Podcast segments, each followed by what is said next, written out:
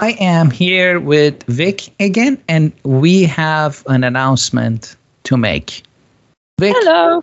go ahead and uh, tell our audience that what is the plan for Tuesdays, except the happy hours at the bar in the neighborhood. Yes, we are. We are. You and I are developing Tuesdays. Tuesday nights with Vic, I believe. yes. Tuesdays with Vic. Yeah, my group thinks that's that's really cool, and they've been enjoying the podcasts and everything. Good. So and we're going to discuss different topics. Vic hopefully will be able to read from the uh, Human Extinction book for us and discuss some of those subjects. I look forward to every Tuesday, Vic. Oh, me too. Me too. And I try to gather up my information to get as much as possible to to the uh, listening audience and to you. So that's always on. That's always on my mind. Awesome. Okay. So I think you have a few things that you want to get out of our way before we get to the subject of this week.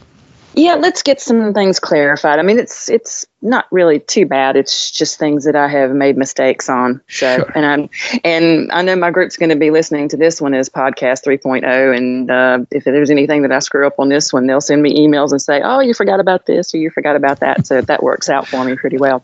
Okay. But um, the first one here is um, I wanted to clarify when I was talking about Chris's last two books in our first podcast. I was so nervous uh, that are for sale. I mentioned the Anunnaki Plan and or the Human Plan, which is the his next to his last book. And then his last book is Synthesis. And as I was chatting on, I was like, Synthesis Plan, and that is not the name of the book. So that was a little embarrassed when I heard that. So, yeah, it's Anunnaki Plan or Human Plan and Synthesis. Those are his last two books. Those books are still for sale. Which leads me to something else. With all of the books that I've got of his, and with uh, Chris's permission to read whatever I see fit, I am going to make it a point not to read from his last two books simply because if there is anyone that wants to know what's inside of those books, they still have them for sale. Okay. That makes So sense. I- That's So I fair. would, I yeah. would rather not take that information away from him and just read it aloud when he still got it for sale. And anybody can go to my site and follow the instructions and get either one of those books. Are they going to ship these books from his location or you will ship those books? No, they would come. They would come directly from him and his wife, Okay. and they're in Wales. They're in Wales, and I've got the instructions for both books if they want to get those. Okay. The the second thing is I talked of the thirteen races in the universe, and I neglected to follow that up that there are other souls because as I was listening to myself, I was like, it sounded like there are only thirteen races in the universe except for Mother Earth being her own soul, and that's not entirely true. I mean, I did go through some steps to say that all of the planets were souls of themselves, the sun were souls, but there's also the center of our galaxy is a soul. And, a and soul and consciousness, if you say soul and or consciousness, they're pretty much interchangeable. Um, many solar systems themselves are souls. We are unique with all the planets being individual souls and the sun being an individual soul. But a lot of, of systems out there, Mhm. there's one soul that runs their entire solar system. So that's that's a pretty big soul, like like what I told you about Valus, uh, the one Yes. that took over Adam Vesop. Mhm. Um, he- he was a solar system sized soul. And then there are 13, this is another uh, key piece of information. There are 13 beings that make up the universal envelope. Our universe is shaped like a football or a rugby ball. So there are 13 very large beings. They are individual souls, but they work together as a group and they maintain the integrity of our universe. So that was something that I left out whenever I was Okay. talking about that. So I, I just wanted to say the 13 races that I mentioned are not the only life in the universe. I see. Yeah. Okay. okay, the third one is when I was mentioning the Velon leaving their solar system, I incorrectly said they were leaving the universe. No, they're part of our universe. They have since been moved to a solar system that is outside of our universe, that is adjacent or connected to our universe. But when I was talking about them leaving their solar system and coming to our solar system, I said they left their universe. So that was incorrect. I wanted to clear that up. Okay. The fourth one is when I was talking about Roswell, I said, Chris told me, and I went on chattering on about Roswell. Chris has never told me anything other than email exchanges via my global group.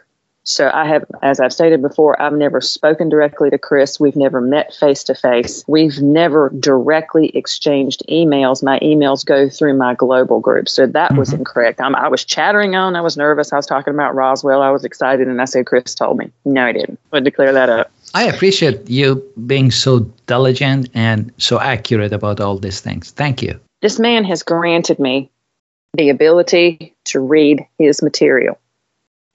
And I do not take that lightly in the slightest because this is his work. This is his energy coming through his knowledge, the energy following through his arm, through his hand, through the pen into the paper. It carries a signature. I cannot do anything that would negate his information in any way. So if I make Correct. mistakes, I, I, expect my group to call me on it. I would expect Chris Thomas to call me on it. And if I catch it listening to myself, I'm going to call myself on it and let you know immediately. So that's where we Thank are with you. that. Thank you. The fifth one, the last one is I stated that Earth raised her frequency in March of 2000. I kind of got that messed up. It's actually May of 2000 when she raised her frequency. It was 7.65 hertz originally, and then she raised it, but I got that totally wrong. And I, as I stated to the email to you, I said, but in my defense, they both start with M. yeah. Yeah. But it was May, not March. Okay. Two months, not a big deal. Okay. So it was 7.6 gigahertz. Yeah, originally her original frequency. Um, a lot of people refer to it as the Schumann resonance, but her original frequency was seven point 7.65 hertz. Hertz. Wow. Hertz. That, that was her cycle. That, that mm-hmm. was her frequency cycle, 7.7.65 hertz. That right there was what it was that we discovered the problem was and why we put ourselves into the 7,000 year plan to start with is because we were trying to figure out why we kept losing our higher brain functions, our abilities, our, our telepathy, our ability to translocate and bilocate and all these other things. And we finally got our answer. And when we got the answer, she started raising her frequency, and she's had to do it like stair steps because so many mm-hmm. of us have been asleep for so long that if she had gone from 7.65 all the way up to 3500 like overnight it would have killed a lot of people it completely makes sense and you I'm sure you felt it, many other people felt it, and I don't know what was the requirement to feel this thing, but I know that I can feel it. Something well, has the, changed. Well, the thing about the year 2000, though, is the Y2K thing. Everybody uh-huh. was freaking out. I mean, all the, the, the computers are going to crash. They're all going to die. The computers won't be able to I reset. Remember. Yeah. Yeah. Everybody was freaking yeah. out. So any frequency rise that Mother Earth would have attempted to do in 2000, unless you were particularly sensitive, uh, had psychic abilities, you may not have even noticed it. I know I didn't. I didn't happen to notice anything myself personally as far as any energy frequency uh, rising. Of course, now my group will probably tell me that it may have something to do with the Earth raising the frequency very slowly instead of just you know jacking us all up to thirty five. That's what I was going to say. Everybody yeah. freaking mm-hmm. out. Yeah. So that that may have been it. But I know that if there were those that knew that the frequency could feel the frequency going up around 2000, the majority of us wouldn't have paid any attention to it because everybody was freaking out over Y2K and the computers. Exactly. Yeah, there was a huge distraction then. Mm-hmm. But okay. uh, we is it really is it still at, is it still with the new frequency or has it changed? Do we know? Have Have we gotten all the way up to thirty five hundred? I really mm-hmm. don't know. Okay. I honestly do not know. Um, I know we were headed in that direction. Um, I've got a couple of global members, maybe three of them, that are are dowsers. Um, they might try to, to dowse and see what the frequency is now, but um, I'm not entirely sure.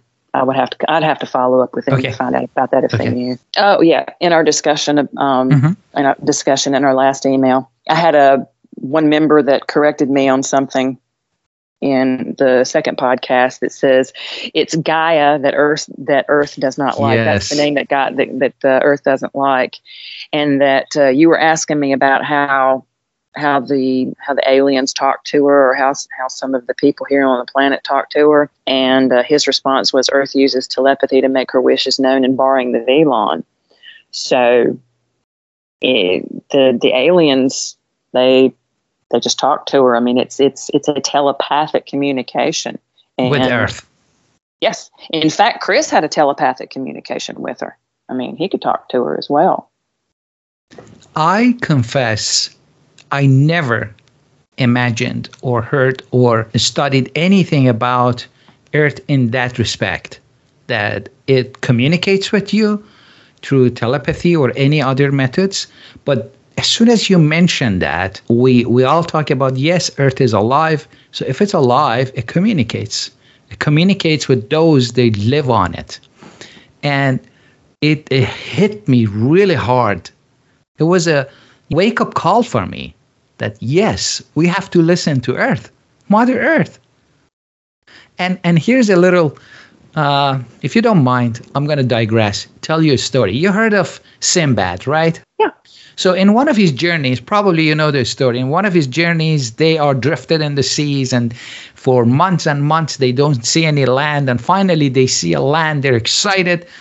They get off their ships. They go to this land. they say, "Oh, there's trees and everything else," and they start a fire. And after a while, the earth starts shaking and moving, and they realize that, oh my God, we are on the back of this humongous whale or sea creature, whatever it is. So that story came to my mind after we talked about Earth. And I said, that is us. We are on the back of this creature, it's alive. And we're living with this creature. We have to understand and respect it. Otherwise, we all will be drowned. it's it's a symbiotic relationship with It her, is yes. a symbiotic relationship. Yeah. She loves having us here. And we've been here on the planet for so very long a time that we have some symbiotic relationships like with our pets. Uh, people talk to their plants. Yeah. And there are some people that are highly psychic that have the ability to, to see the fairy or see the sidhe, although some of you know, most of them have backed off just waiting for humanity to finally wake up. But there are some that can still see them. Yes, I, I agree. I agree. I come from a culture that they people strongly believe in these things, especially in, in the language they call it peri, which is fairy, P instead of F, and also jinn. There is a lot of jinn, jinn, the creature that comes from uh, very well known and believed in, in in Middle East, and people they communicate with them all the time, and nobody laughs at them. Well, That's you the know, my- kicker. my- when you talk about it, nobody laughs at you. My my group has had some discussions over the years about the jinn. Yeah. And I mean, we're not entirely sure exactly what they are, but we know they exist. Yeah, in, in, in, Middle East, in the culture in Middle East, and especially among Muslims, they say God created man from the dirt and he created jinn from the fire. So they are made from fire. And These are just folklore, right? People when talk about them and they, they see them at night. And there's a lot of stories. Is folklore and Avalon and things like that. And you get into uh, you know King Arthur and the Knights of the Round Table and the real story about that. That that could be that's going to be another conversation too. So you see, uh, I, I have to read this quote to you. It's from Michael Tsarion. We were talking about it about him before this uh, interview. It says, "Perhaps the greatest myth being purveyed is that myths are just myths." That's very true. Mm-hmm. They're not just myths. They came from somewhere. Exactly. People in people of the past, ancient people, they were not stupid. to see a shadow at, the, at night and, and think that, oh, this is a creature. No, they lived in that amount of light they recognized and so on and so forth. Okay. Uh, did you cover everything you wanted to cover? The last thing that I put into the mm-hmm. email there, I said was regarding Atlantis. Um, my global group member said it's not just the Azores because I was thinking the it just stopped at the Azores, yeah, and that was it. Yeah. I had forgotten about this part. He said, but also England and Ireland are remnants of Atlantis.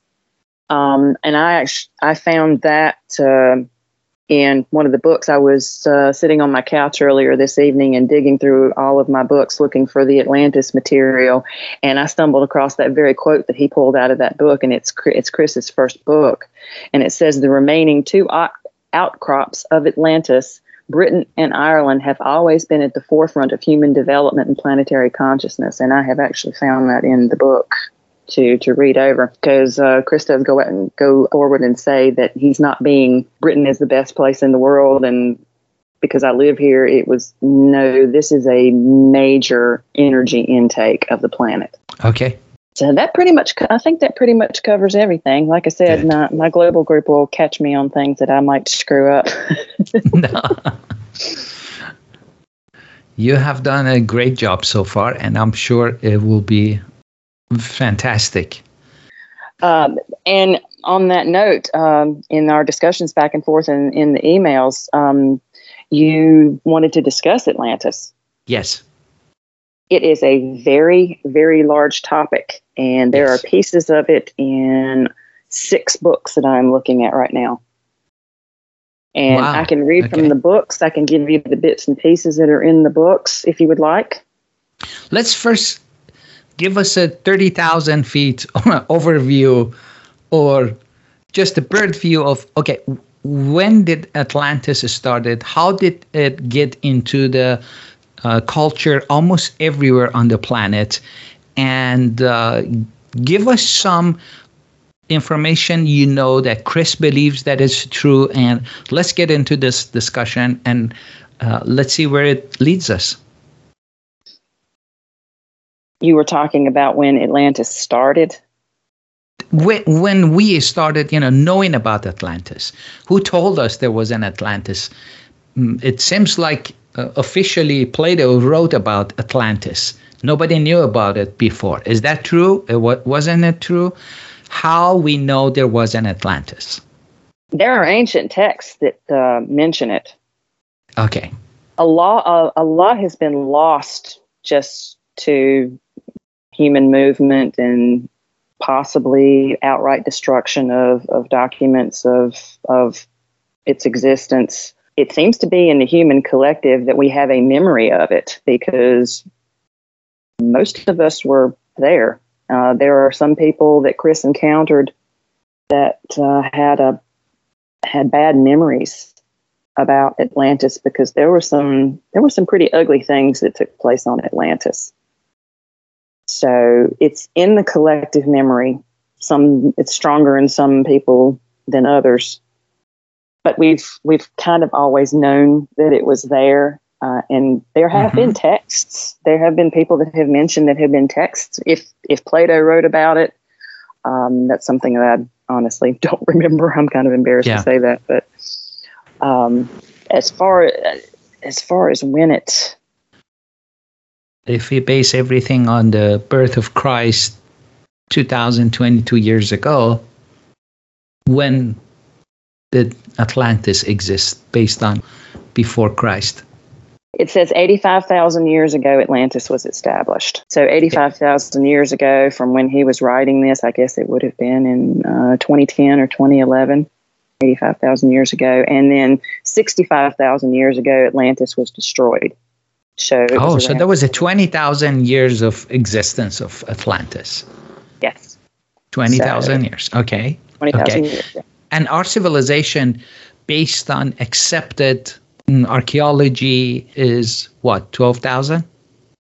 Entirely sure of. I would. I would have. I know. No, they, they basically right. they go against. Yeah, you hear always they said no, the world was not uh, created six thousand years ago, which comes from the Bible, right?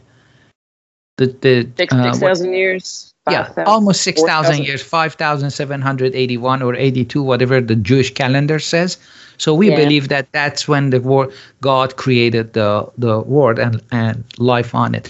My point is, if Atlantis uh, existed for twenty thousand years, where are we in our advancements uh, after ten thousand years of civilization? Is this something that we can compare, or Atlantis was completely different? We were completely different. Good point. We are still very subhuman in comparison to how we were on Atlantis. Of course, as I stated before, I think in one of the other two podcasts, we had no sex. Um, Mhm. When we came down to the Yeah. planet, we covered ourselves in the earth. Uh, there were no children. We had all of our abilities intact. But even then, we just we knew that there was an issue as far as losing telepathic abilities and things like that. We knew something was wrong. I mean, we we knew something was wrong. We just didn't know what it was back then. And then, of course, once the bacteria got loose, we pretty much stopped paying attention to that and were concerned with the bacteria and then had to sink it. And then there was also the other issue of uh, outrageous experimentation that was taking place. In Atlantis. Yeah, out there were some really outrageous things that were taking place because we were we were just seeing what we could do with with human bodies. And Yes. there was a lot of really, really ugly things that took place, and that's where some of the people have the, the bad memories when if they do. If they're psychic, they would remember them. If they go through hypnosis, they may have memories of it, and some of it is not. It, it's some of it's really, really bad. It's really bad. So Wait, wait. Atlantis existed 85, established 85,000 years ago. And what? How do we know what we know about Atlantis? And also, you mentioned uh, it's possibly, or very likely, according to what Chris says, where we have today uh, UK and Ireland, or rather England and Ireland. So, and uh, so, but almost we know what was the area for that. How do we know what we know about Atlantis? Books or uh, how how we mm, got access to this information? Uh, well, like I said before, uh, collective consciousness puts it in into our memories as far as uh, DNA, since most of us were there. Um, uh, the the junk DNA that the scientists talk about in our bodies are Yes. actually that's past life memory. Uh, we're supposed to Mhm. we're supposed to have uh, 13 strands of DNA. Um, I've read reports of some of them rolling out of the UK where there have been some children that have been born in the UK that had three or four strands of DNA. We have the ability to reconstruct our DNA, but we're going to have to have a little bit more soul energy in our bodies in order to reconstruct all of that. There's so much that has to take place before that happens. So the fall of Atlantis was followed by the fall of humanity, as I'm hearing from you.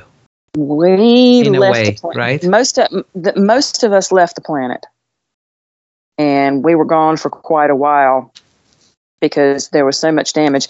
And that gets us back to another thing that we were talking about uh, with the destruction of Atlantis. Because I said that the, that she was rocked on her equatorial ac- a- axis, and I was Yes. wrong about that. Yes. she was she was ro- rocked on her polar axis. That's where she got her tilt from. The equatorial um, rocking that she took that was that was when the the dinosaurs were destroyed. Okay. I was re- I was reading about that earlier, so that's another correction too. But we have a collective memory of Atlantis in Okay. our DNA because we were all there. Some of us remember, some of us don't. At least uh, in this lifetime, I've always heard about Atlantis. Everybody's been talking Yeah. about it one Mhm. way or another. Most of it is speculation, simply because of the fact that we had to sink Atlantis almost completely, except for the outcroppings that are left with the Azores and Britain and Ireland. We had to, and there's really nothing left. I mean, even if you could get down, if you could get a camera or a submersible down into the Atlantic Trench, you're not going to see anything. It's not like there are pieces of Atlantis or structures or whatever that are left on the ocean floor. They're just not mm-hmm. there. So it's left to speculation besides what Plato wrote or any other ancient documents that came out that mentioned Atlantis. I remember years ago them talking about they were thinking that parts of Atlantis were the in in the Mediterranean Sea, and that the Mediterranean Sea didn't exist until Atlantis had been there and it was sank, and that's Good where point. water came in. Good I. I read some strange things about that, but it's it's pure speculation. What Chris Thomas provides is what's written in the Akashic, and I would trust what he tells uh, what's in the Akashic than I would anybody else. Um, Yes. like I said, Mhm. and and and I'm going to have to get a hold of that book that you you sent me of uh, Michael Tsarion's because I have Yeah. heard of have heard of him, and I'm I'm interested in looking at that. I I'm sorry that I missed that, but um, No, what it's very much along the same lines that Chris talks. Michael also talks about uh, two subjects, which is Atlanteans, Atlantis, and aliens, and uh, effect of that on human life and human advancement and where we are today. That's what he basically discusses in his book. should be an interesting read. I know Yeah. Chris. Um, Chris has said in his books that it was uh, paradise on earth when it was the the best of times when we got there. So it was a paradise until it spun completely out of control and then turned into a nightmare. Wow. So, uh, was Atlantis, based on what we know, uh, the only, by by today's terms, country on Earth, or people lived in different areas and Atlantis was ruling over them? Was Atlantis something like the United States of uh, 21st century compared to all other countries? What was the status of Atlantis?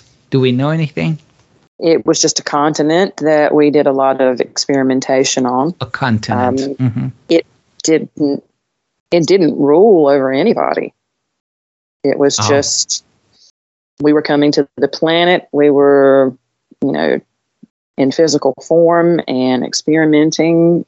There, there's, I've read some things about that where they said that Atlantis was brutal and it was uh, going after people and trying to rule o- rule over the planet.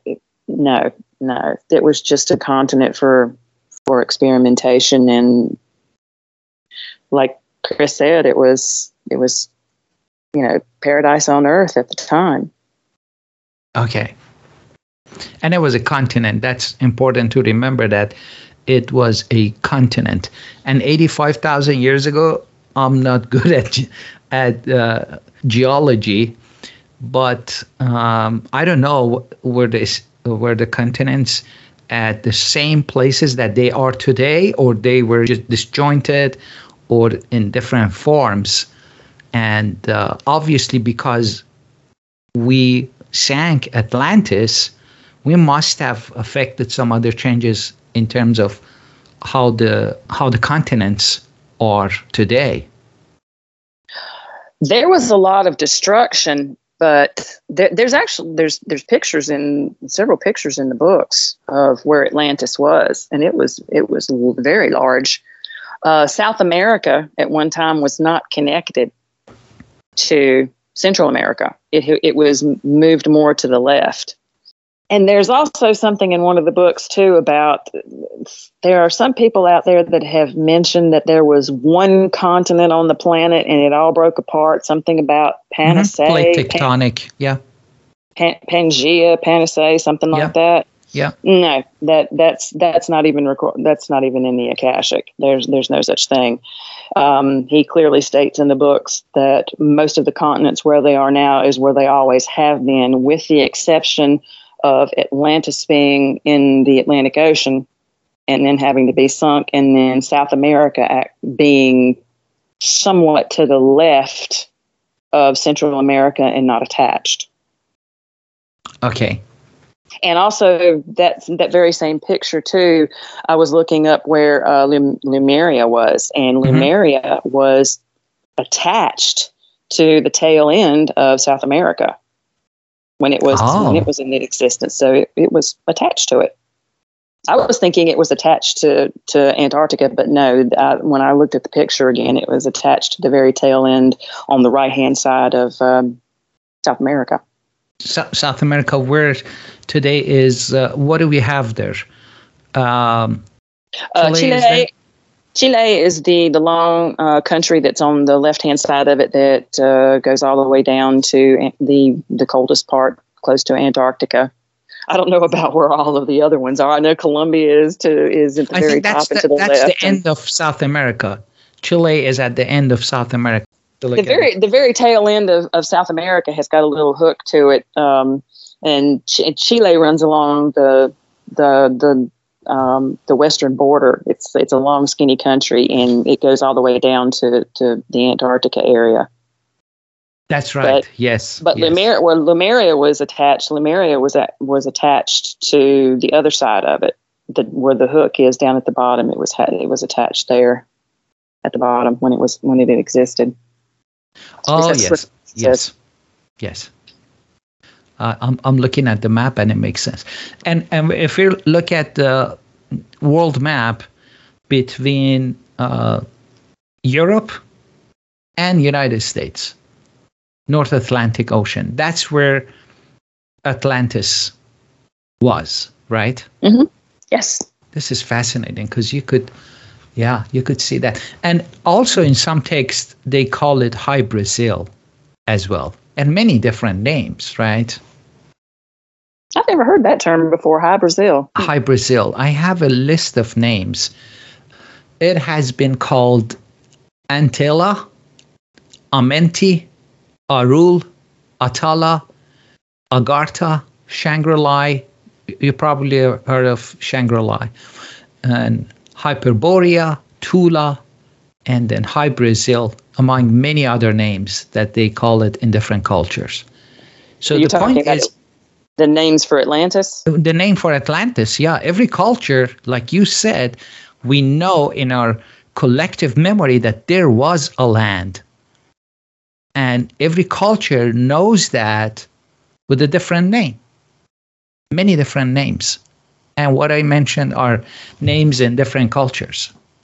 I've heard a few of those names. The Amenti sounds familiar. Uh, Hyperborea sounds familiar. Yeah. And there was a third one that you mentioned that I'd heard before. Shangri La. Shangri La, I've heard that before. Tula. Uh, I always thought Shangri La. Yeah. I, I, I, always thought Shangri La was more tied to um, East and Orient and Tibet. Yeah, I'm. I'm thinking. I, I can't. say The Lost Horizon, the old movie Lost Horizon. Exactly. Exactly. Uh, yes. Xanadu. This Xanadu. is so this is so amazing you mentioned that because I watched it a few days ago. Oh, Lost Horizon? I haven't Lost seen that Horizon. in years. I watched the original one from I don't know 1940, mm-hmm. I believe, not the 70s with Michael York, the older one. And yeah, they they went to that lost city of Shangri-La. They call it lost city of Shangri-La. Basically, they say all these names are pointing to the same place, which was Atlantis for humanity. So, what do we know about Atlantis? Uh, they they had an advanced science there. Was it all science similar to the science we see today, or they were more in tune with with Earth, the nature, and what kind of achievement are we talking about when we say there was an advanced civilization in Atlantis? There was a lot of like i said there was a lot of experimentation with body types. I told you about the bacteria that had been worked on that was slated to go to another planet. Some of it was just enjoying being physical. It was just the existence of being physical. Because most of the ones i mean the, there were semi-physical races here but most of us were the non-physical races and we were just here to enjoy and experiment and, and be physical. It was just a, a joy to be here. Yes, experiencing life in as a human as, body. Yes.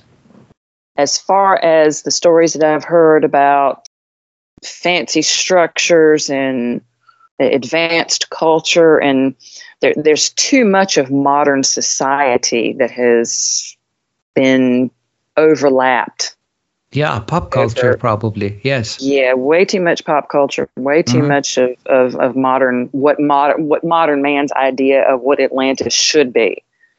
and it's not even close.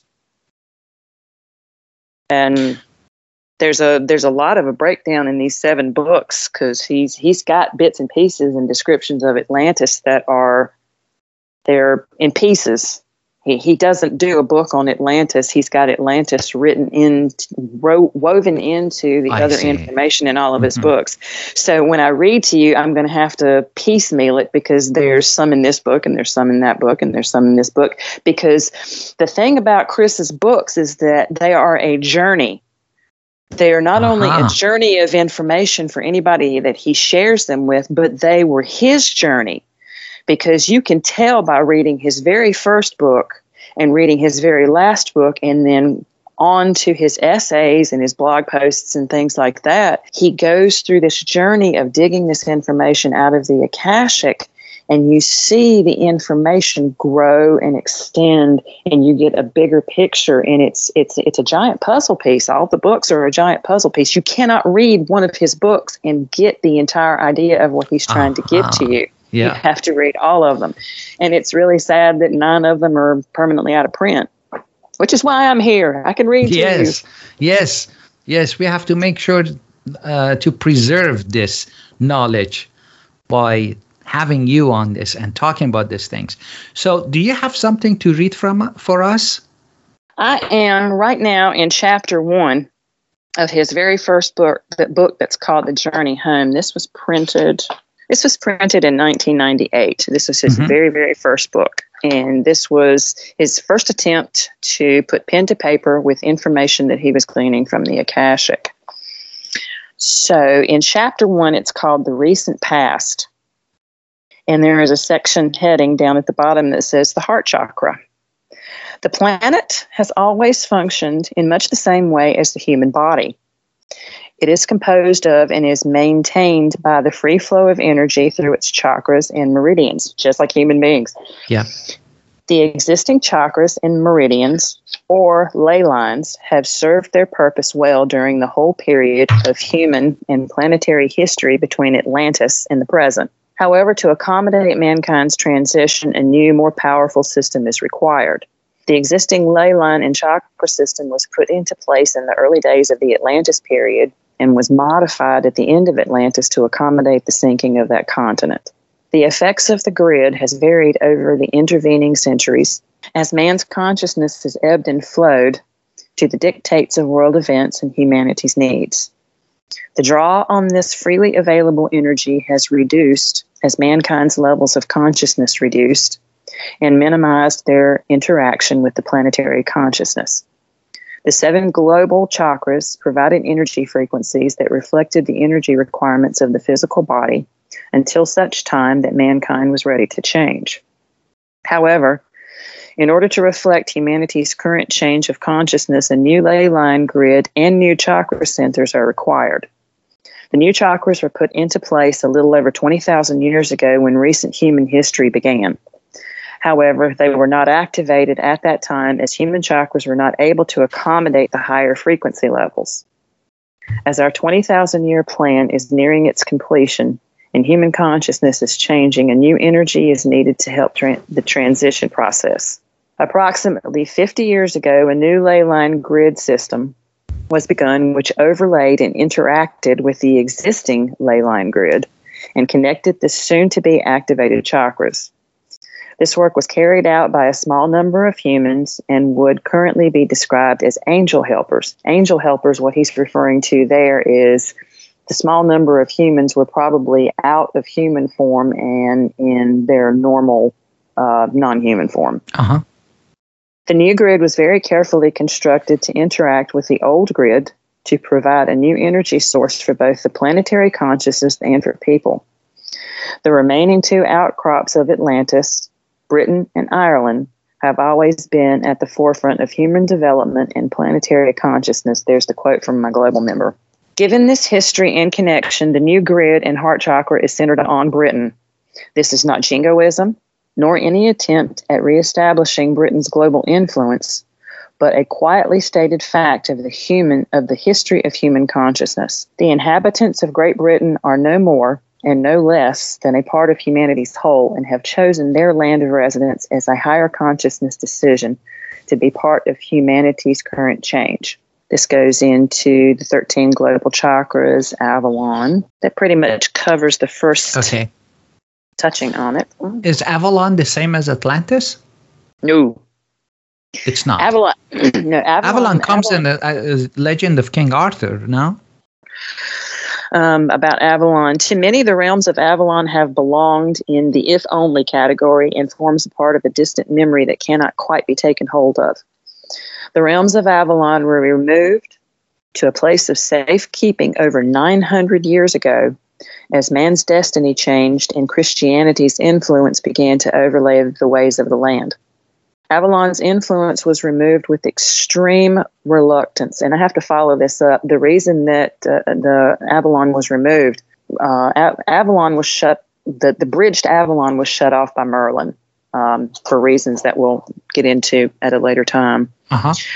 But um, yeah, it was shut down nine years ago as man's destiny changed and Christianity's influence began to overlay the ways of the land. Avalon's influence was removed with extreme reluctance.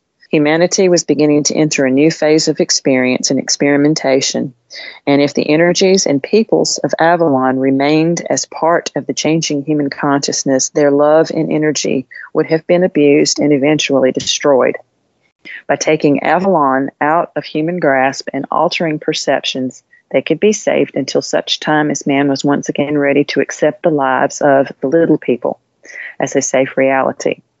Human awareness and levels of consciousness have altered so dramatically over the last 30 years that it has been possible to consider bringing Avalon back into the physical dimensions. They've probably backed away after all of this mess that's going on now. Oh, yes. Anyway, the little people that remained within human spheres have always worked with the planetary consciousness, maintaining our world as close to a physical paradise as human activities would allow. However, they have tended to hide themselves away as they have a deep seated and justifiable mistrust of human motives and human activities. Despite this mistrust, they have continued their work with great love and humor and have taken great delight in interacting with people who have been aware of their presence. Due to the work of a growing number of people of acceptance and working with the little people, it was felt that it was possible to begin forging stronger links between people and the fairy folk. In order for these links to develop and strengthen, the influence and energies of Avalon needed to be reconnected directly with the human physical dimensions. On August 16, 1996, the first bridge between the two worlds was made. This bridge is not permanent. Trust needs to be redeveloped before Avalon accepts its true role in planetary and human affairs.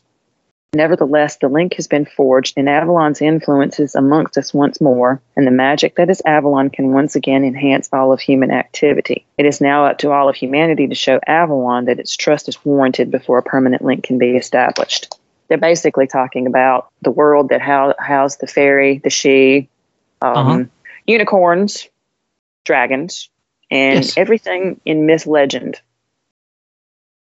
Yes. Well, that's that's Avalon. That's Avalon. Avalon, is Avalon. the is is the world of the fairy folk and everything that comes along with it. Yes, it seems to be a land like that, and it's not uh, the same as Atlantis. It's definitely different. But you said a few things that I'm gonna I'm gonna ask you, uh, if you don't mind. So you said Oh, yeah, go ahead. s- meridian and ley lines.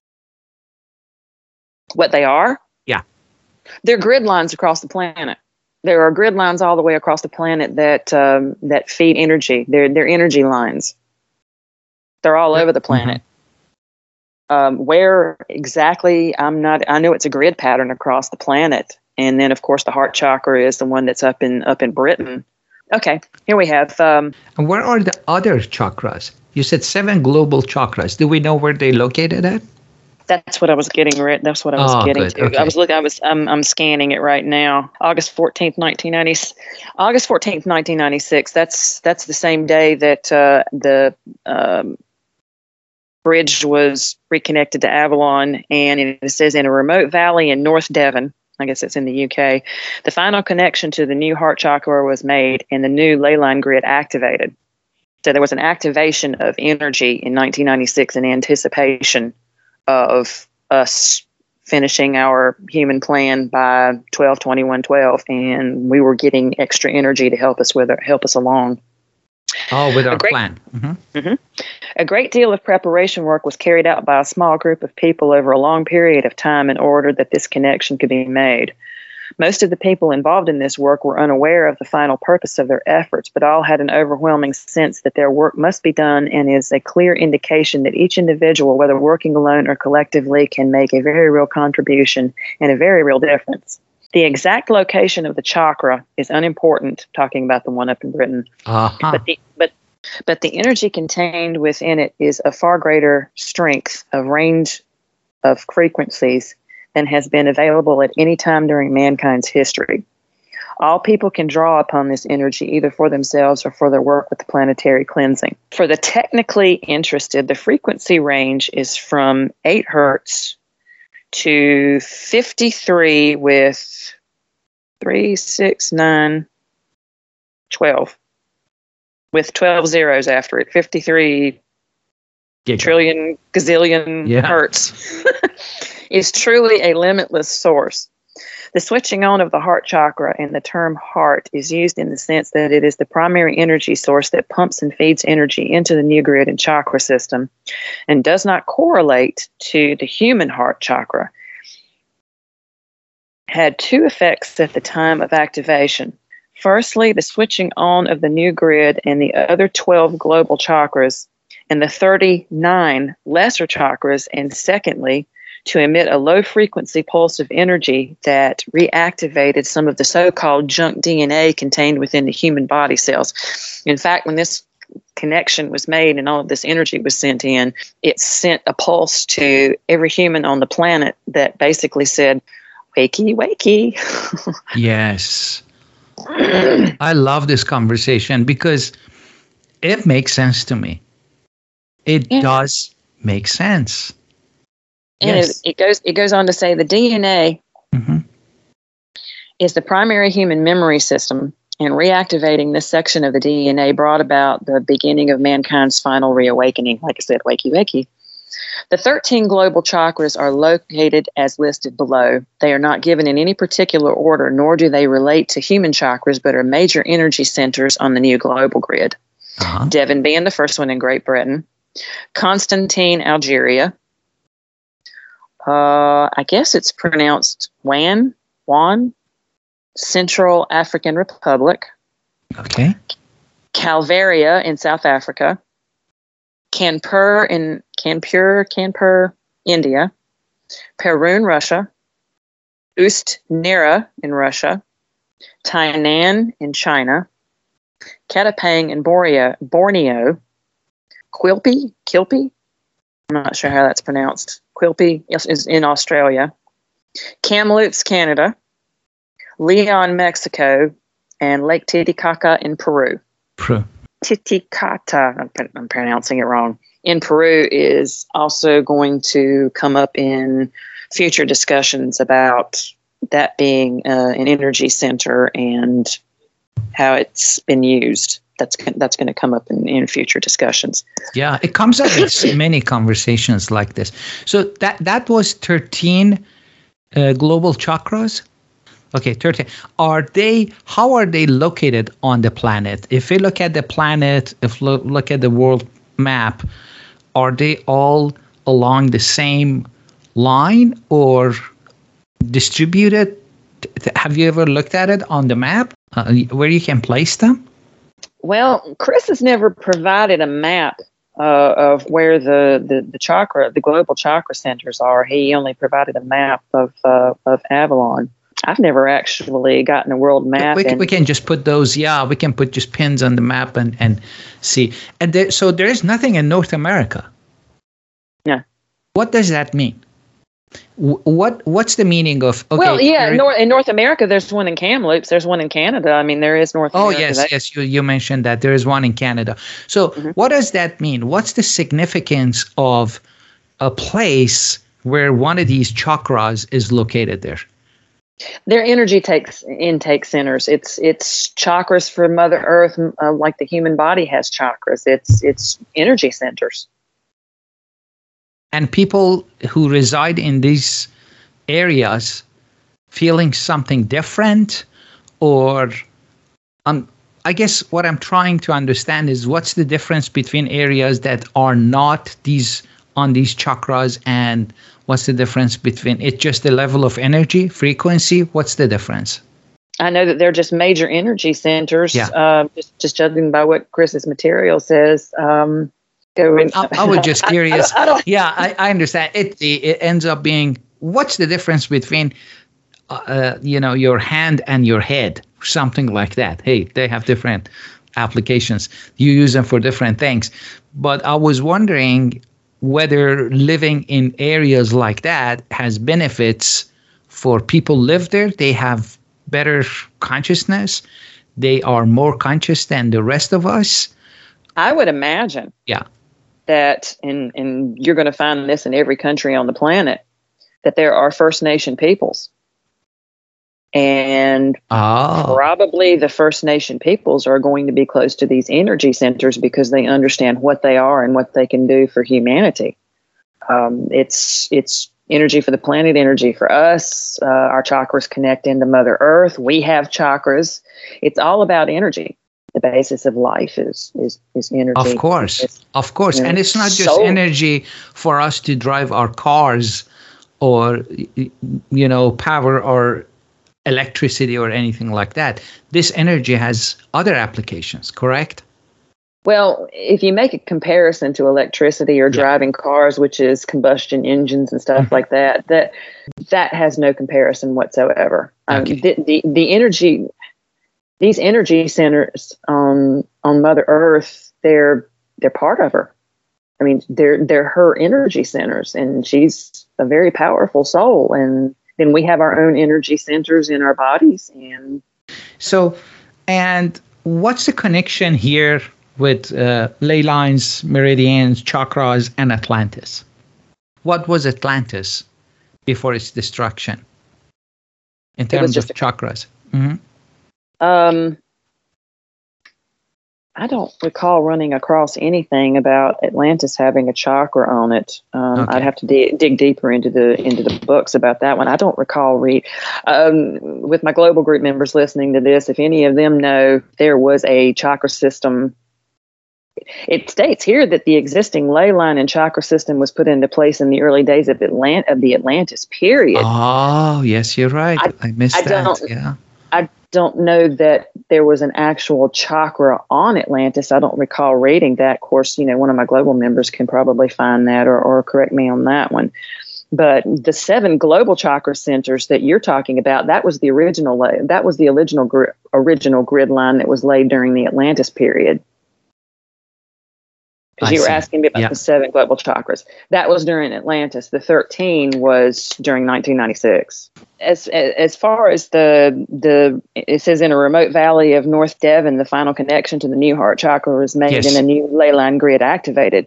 Um, a great deal of preparation work was carried out by a small group of people over a long period of time in order for this connection that could be made. Most of the people involved in the work were unaware of the final purpose of their efforts, but they all had an overwhelming sense that the work must be done. It is in uh, a clear indication for each individual, whether working alone or collectively, can make a very real contribution and a real difference. So it was a group of people back in 1996 that were making preparations for it, and small group of people may not have been totally aware of what the final purpose of their work was. Exactly they, what they knew they had yeah. to do something. Mhm. Yeah. So, So the memory of Atlantis, we all collectively have that memory. And we know that Atlantis existed. There, there are mentions of Atlantis in different uh, old books and records of the past. We know Plato for sure wrote something about it, and we know where the United Kingdom is today, and Ireland is part of the remnants of that uh, continent. That's what we know about Atlantis. And then we know that it sank by people, its own people, because of the virus or the microbe they had there. And that was the result of their experiments on on humans, on on bodies, and perhaps by today's standards, unethical stuff was going on, or what was going on? The bacteria that got loose really didn't bacteria. have anything to do with the with the experimentation.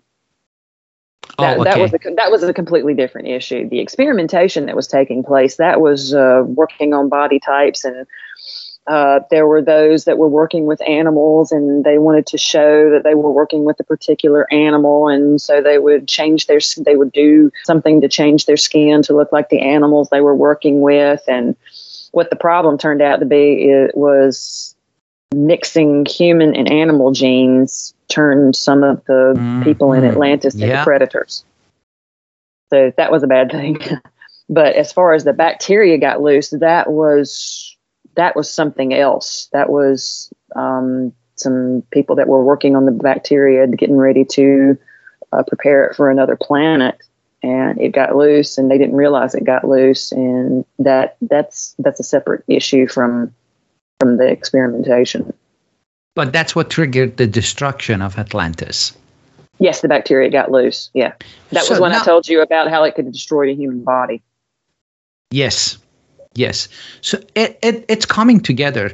I want to tell our listeners that you and I, we have to go back and forth, look at this. Uh, you look at the resources you have, you look at the books. I ask you questions from my resources. We discuss this at the end. We want to come to some kind of conclusion. And also, what I like to do is connect it to today's world that we live. Are elements from Atlantis those who did human experiments on human body, mixing humans with other animals or whatever they did, I feel like we see some of those things happening today. I feel like this obsession with human body, improving human body. Now they're talking about fusing our physical identity with digital identity, with biological identity, you know, all these things that comes out do you see a correlation? Do you see we're repeating what we did in Atlantis today? Are they a race of are there a race of Atlanteans that living today? Well, my global group has been discussing this at great length for quite a while. I think there's two angles to this. Mm-hmm. I think the first angle is we are working out the memories of Atlantis and the things that took place there. I think that's one angle we have the memories of it, even if it's not conscious to us in our day to day lives, because day to day minutia can pretty much ruin everything. The second yeah. angle, I think, has to do with the Velon influence. Yes, they are because, the wild card, aren't they? Well, this transhumanism thing some of it is born out of some of the crazy channelings that the Velon have done to the psychics and the mediums, uh, telling them that we're going to rise to the fifth dimension, and in order to evolve to the fifth dimension, we have to be taken off the planet, and all all manner of just absolute crazy crap going through channels. Uh, and apparently, there's a whole lot of mediums out there and a whole lot of channel workers that don't stop and think about the garbage that they're being fed. But anyway, but the Velon desperately wanted us to believe in the fantasy story that they created and deposited in our 5,000 year past. Mm-hmm. And when we didn't, then they had to think about something else.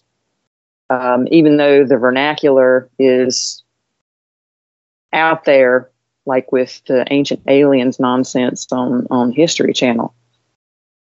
As yeah. far as what's going on with what, what they're trying to do to human bodies, particularly with these vaccines and what they're finding in the vaccines with the, the graphene ax, uh, oxide. Oh God, yes, yes. And the um, they have found like Hydra-like creatures inside of the the vaccine. Yeah, micro rollers and creatures. Yes. Mm-hmm. Mm-hmm that's why I say that, that, that this issue that's going on as far as the human body and the transhumanist nonsense is a two prong attack. It's it's us working out the Atlantis memories, and then the other is the Velon influence with those mm-hmm. that run the planet, because that once you get up to the the the thirty third level of the Masons, that's where you get into the people up there up high that are introduced into the Anunnaki story, and the Anunnaki are gods and all of this other non- other nonsense. Uh huh.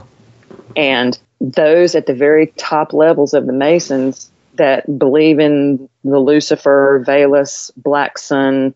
Uh, one of my other global members happened to point out to me that uh, when when Veles had taken over Adam, Adam Weishaupt, he did announce himself as Lucifer, but there were parts in there about how he also liked to be referred to as the name Spartacus. That's also in the Oh data. wow, Spartacus. So, yeah. Nothing less than Spartacus. Okay.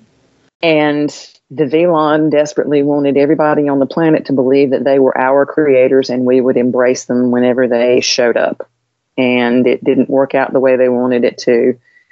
And like I said, my global group has been in discussions for years about this, about what's going on and what the Velon are up to and how many are left. There, there shouldn't be very many left because most of them have been removed.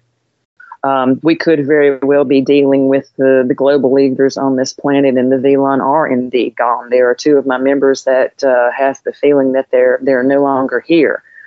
Uh, we have no really we have no way of knowing without Chris and his access to the Akashic. Yes. But several of my members have got some pretty strong abilities, and two of them are adamant that the Velon are gone.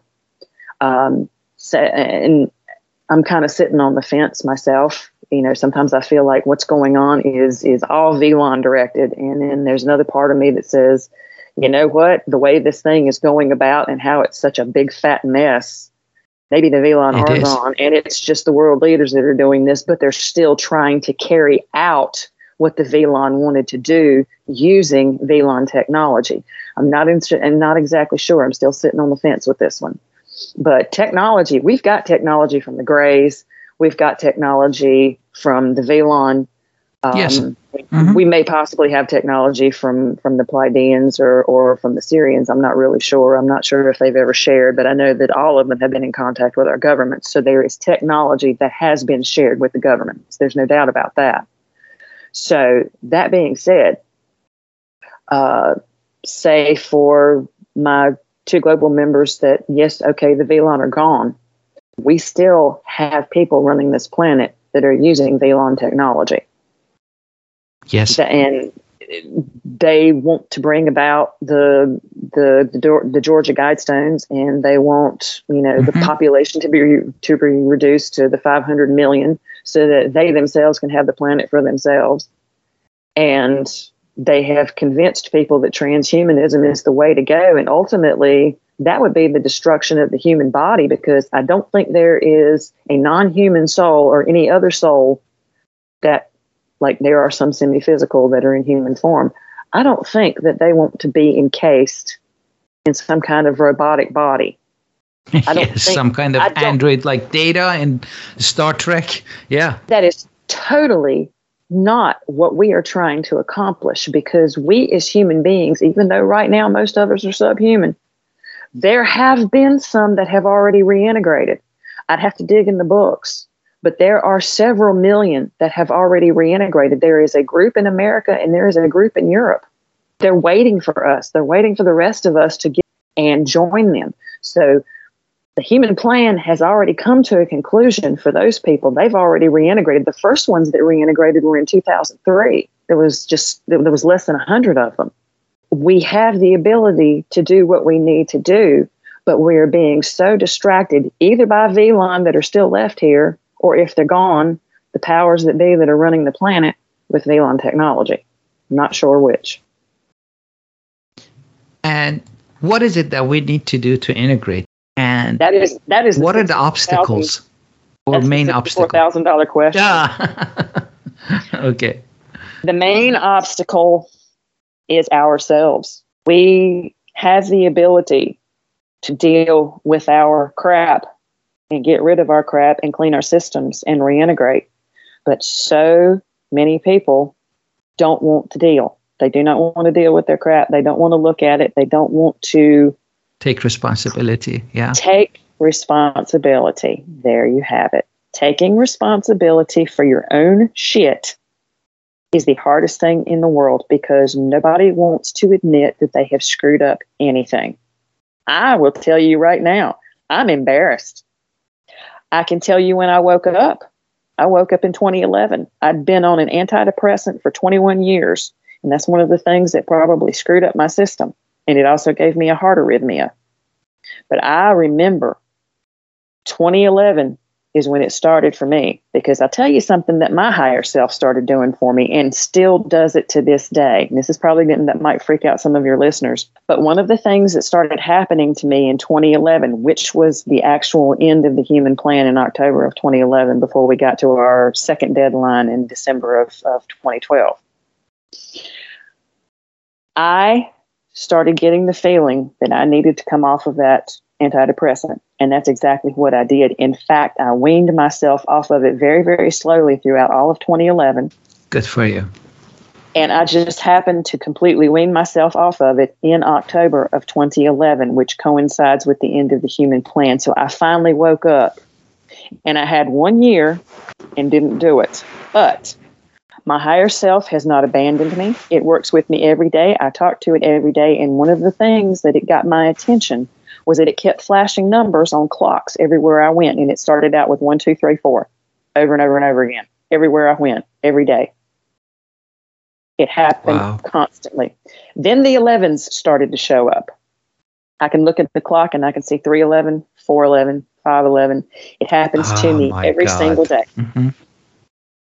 That went on for just about an entire year and l- like to have driven me crazy. And I started looking for information. And that's one of the things that led me to Chris Thomas's material is because I started getting flashed one, two, three, four on the clock all the time in 2011. And it was freaking me out.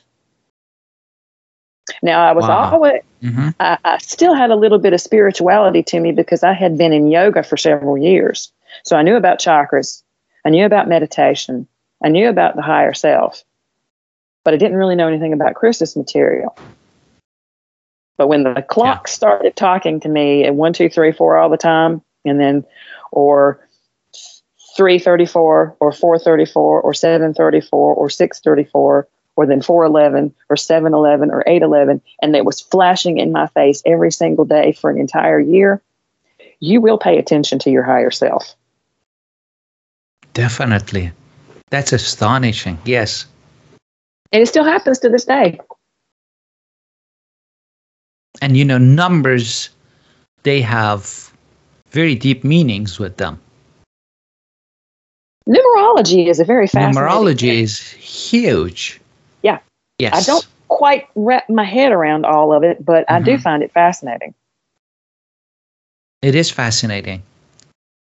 Numbers uh, express facts, emotions. Yes, that's that's extremely important.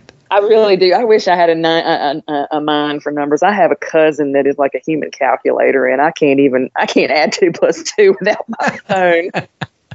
Jewish tradition in Hebrew, uh, we have for every letter, we assign a number. Okay, and based on that, when you, when they write your name in Hebrew, names are very important. The name is given to you by the Creator.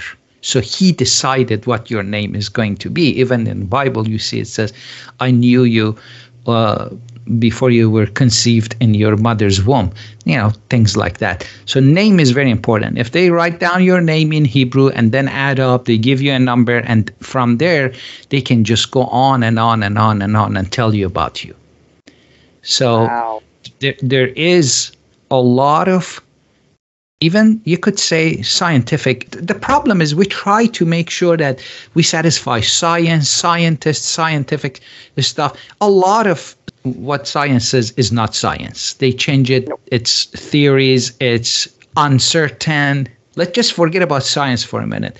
They give you a lot of information based on your name and writing your name in Hebrew, adding up the numbers, and then based on that, they can tell you uh, a lot about you, your future, what you need to do, where you have come from, and, and and you know a good amount of information you can learn from that. So numbers are important especially when numbers start flashing to your face coming up different places. Wherever you go you see i don't know number 18 18 18 is an important number in hebrew. That means chai or life or number 23 or this number or that number. These are these are important. So the thing is we get information from the environment we live in which mm-hmm. is from the earth. That's very important to understand. We need to pay attention to what it's trying to tell us. And in order to understand that, we need to be conscious and pay attention. We look, but we don't see. We listen, but we don't hear. We don't perceive because we're not paying attention. Majority of us. And well, we live we in talk, a, we, we live in a world full of distraction. Exactly. And I think a lot of it is on purpose. They create all these distractions. Hey, look at me here. Hey, look at me. To uh, not look at the reality and facts of life and what you should do, how you can live in harmony with uh, with Earth, how how you can have better life. It's not necessarily by accumulating wealth and money. Because you see a lot of people, they have that, they don't have health to enjoy and it. They're still miserable. Exactly, and they're miserable.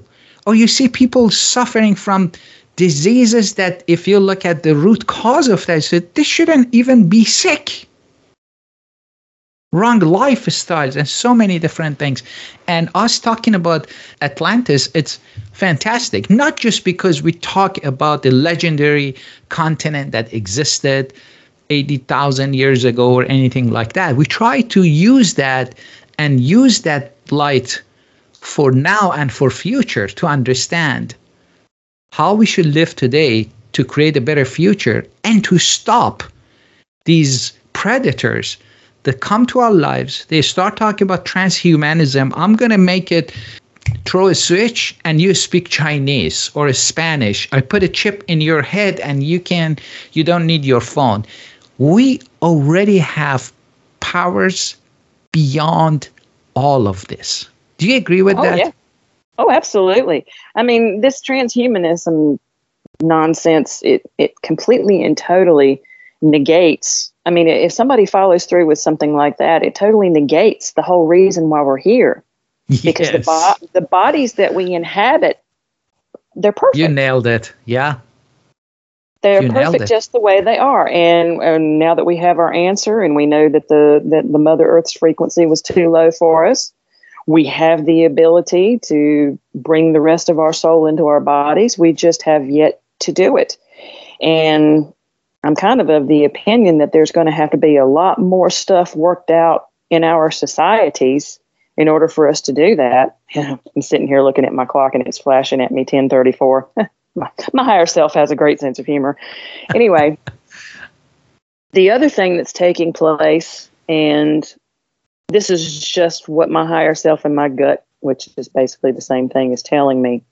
With all of these shots, everybody's freaking out and uh, we're all going to die from COVID, or there are people dropping dead from these vaccines. Mm-hmm. I see things differently just by virtue of knowing Chris's material. And we are talking about souls that are making choices. All of these people that are dying, they're making choices. They are leaving the planet Agreed. because they want to. That's just Agreed. the way it is. Thank you. Yes. I mean, I know it's horrific. I know it's terrible. People are freaking out. It's callous. it sounds callous. Yeah, yeah. Yeah, it's it's awful. I mean, yeah. the, the, the the children are dying, the athletes are dying, uh, people are dying in hospitals, and all these other. These are souls making choices. Yes. They're moving on. They may decide to stick around the planet and maybe be reborn in the future. They may say, "Oh, I'm kind of tired. I think I'm going to go off into the universe and go check you out something else for a yes, little while." I'm tired. Yeah, I'm, I'm tired. out of this game now. it's it's been we have been through the wringer, and, and Chris has stated that on several occasions in his interviews. We have been through the wringer. We're tired. Yeah. Yeah. Hey Vic, this is fantastic. We have been going for again 80 minutes. Sounds like 10 minutes for are. me 10, 10 minutes for me. That's you know that's what i've noticed that's what people like. When it's it's not how do you say that? It's not formulated conversation. It's not you reading from something or trying to sell uh, any ideas or products or goods anything to them. And once you listen to a conversation like this it helps you to start getting your wheels turning and start thinking. And that's my hope that we all start thinking about hey, maybe there is something beyond all this veil that is covered over my eyes and all I see is fake. And that's that's all it is. All we see is just a setup for a movie or something. It's definitely a manufactured mess. It is a manufactured, yes, thank you. It is a manufactured mess. Okay. Do you have any last words? Well, the only thing that I can say at this point is that we have uh, five more books to get through that has more Atlantis information. well, we'll continue that. We have every Tuesday. And uh, apologies to you because sometimes you have legitimate questions and I don't have legitimate answers because, as far as I see myself in this situation, I'm just a conduit. I am not the one who gleaned this information out of the Akashic. This, okay, let me tell I, you something. Let me tell you something. What? I am very happy that occasionally I have legitimate questions. You know, you have you have great, you have pointed questions. It's better than not having any legitimate questions. I, I, I appreciate that, and you I, have very legitimate questions. I'm embarrassed that sometimes no, I just don't have an answer for you. I apologize if I make you feel like that. I don't want you to feel like that. This is a conversation. We conduct that conversation. People listen to this, and we all together find answers to that and try to grow by listening to these conversations. Well, the fact that my global focus, focus, yeah, these are not uh, nonsense, wishful thinking. No, these are just honest conversations. Well, uh, my global group group uh, will be listening to these podcasts. Okay. And hopefully, when there comes up questions that you come up with that I don't have an answer to, maybe they can chime in with something or they can give an opinion of it. Um, yes. Like I said, a lot of times, some of this information, uh, me just giving this out to you and and the listening audience, there are times that some of the information, I know it's there. I know he gave it to us, but I don't really have any depth that I can follow it up with because it's not my information. I'm just I'm just a mouthpiece at this point. Aren't we all just a mouthpiece? just a. Just just a vocal cords for somebody else to talk to us. I believe that applies to all of us. That applies to all of us. Yeah, and I greatly appreciate that you accepted this invitation and uh, the fact that we will continue these conversations every Tuesday, and between now and next Tuesday, uh, let's say another 100 emails back and forth to prepare for next Tuesday. exactly, exactly. Okay. Thank you so much. This was fantastic. Next week, we continue our uh, talks about Atlantis and also digressing and going from this place to that place, this subject to that subject. Hopefully, we will be going. You can make sense, make sense of all these things. okay. Thank you very you much. Next. Talk to mm-hmm. you next Tuesday. Yeah. Thank you. Have a good night.